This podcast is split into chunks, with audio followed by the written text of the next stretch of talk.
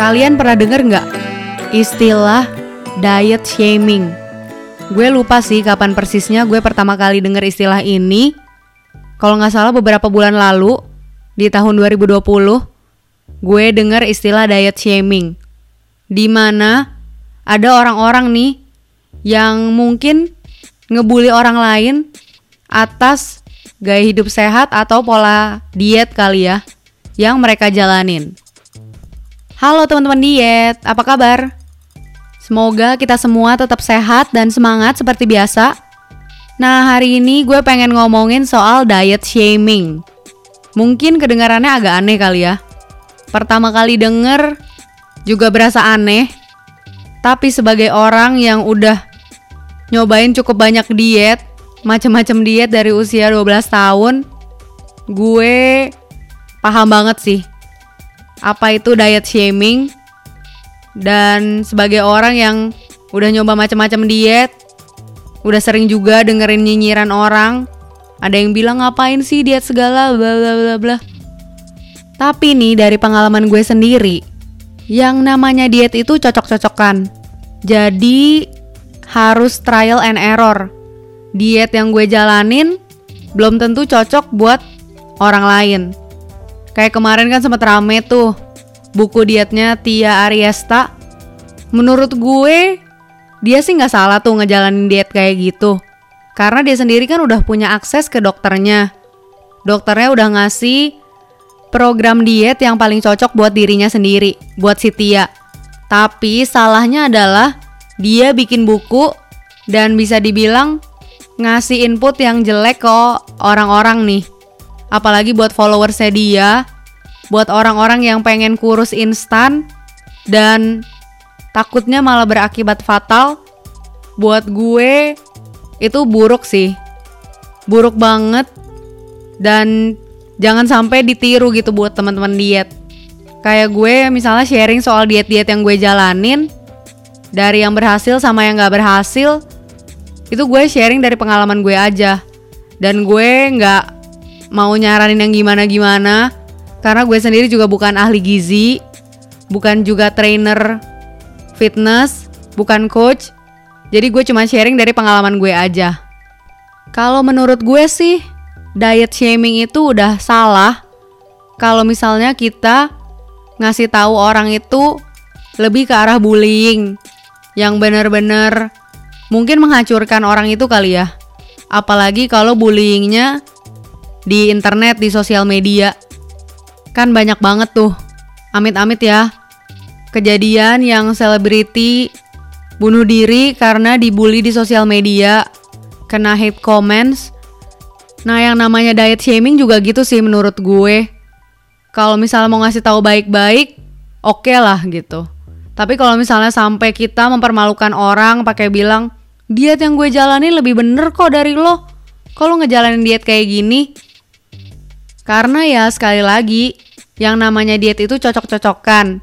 Tapi yang mau gue saranin adalah ketika lo mau nyobain suatu program diet, pola hidup atau pola makan yang baru, sebaiknya ya kita memang riset dulu gitu. Sekalipun amit-amit kita nggak punya uang buat pergi ke dokter gizi, buat pergi ke klinik weight loss, tapi kan kita bisa nih riset, baca-baca, banyak nanya. Sekarang kan udah banyak banget tuh di sosial media yang suka sharing tentang health and fitness. Dan itu menurut gue lumayan bermanfaat ya. Karena sering banget di-share jurnal-jurnal kesehatan yang valid, yang udah terbukti berdasarkan penelitian. Jadi ya kalau misalnya ada diet yang aneh-aneh, misalnya cuma makan telur doang seminggu, jangan dicoba deh. Yang kayak gitu terlalu ekstrim, malah berbahaya ke kesehatan.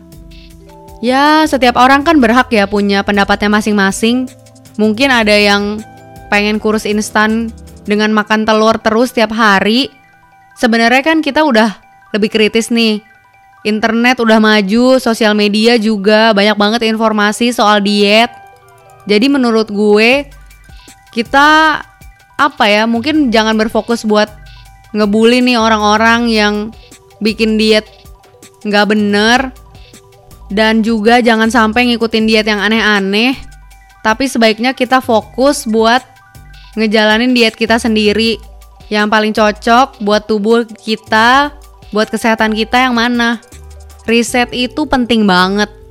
Kayak waktu nih gue ngejalanin weight loss journey di awal Juni 2020. Mungkin gue awalnya kaget karena bisa dibilang dietnya cukup berat.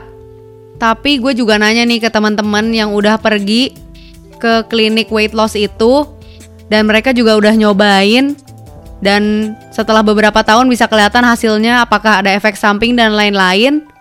Dan saat gue udah yakin kalau memang program dietnya atau weight loss programnya itu aman baru deh gue coba. Ya dari konsep diet shaming itu gue juga belajar sih gimana apa pun kapan pun dan di mana pun haters itu selalu ada. Apa pun bidangnya gitu topiknya tetap bakalan ada aja gitu yang komen. Nggak enak sih. Tapi ya mau gimana lagi? Begitulah hidup ini. Cuma ya kalau bisa diet shaming itu juga dikurang-kurangin lah. Sama kayak body shaming itu sama sekali nggak bagus. Kita kayak ngeledekin orang mungkin buat kita kayak kita ngerasa paling bener itu cuma buat lucu-lucuan, bercandaan. Tapi kan kita nggak pernah tahu ya gimana perasaan orang itu. Misalnya ngejalanin diet, diet keto misalnya. Kayak gue nggak cocok diet keto, tapi ya gue juga nggak bakal ngehina-hina atau ngeledekin orang yang ngejalanin diet keto itu.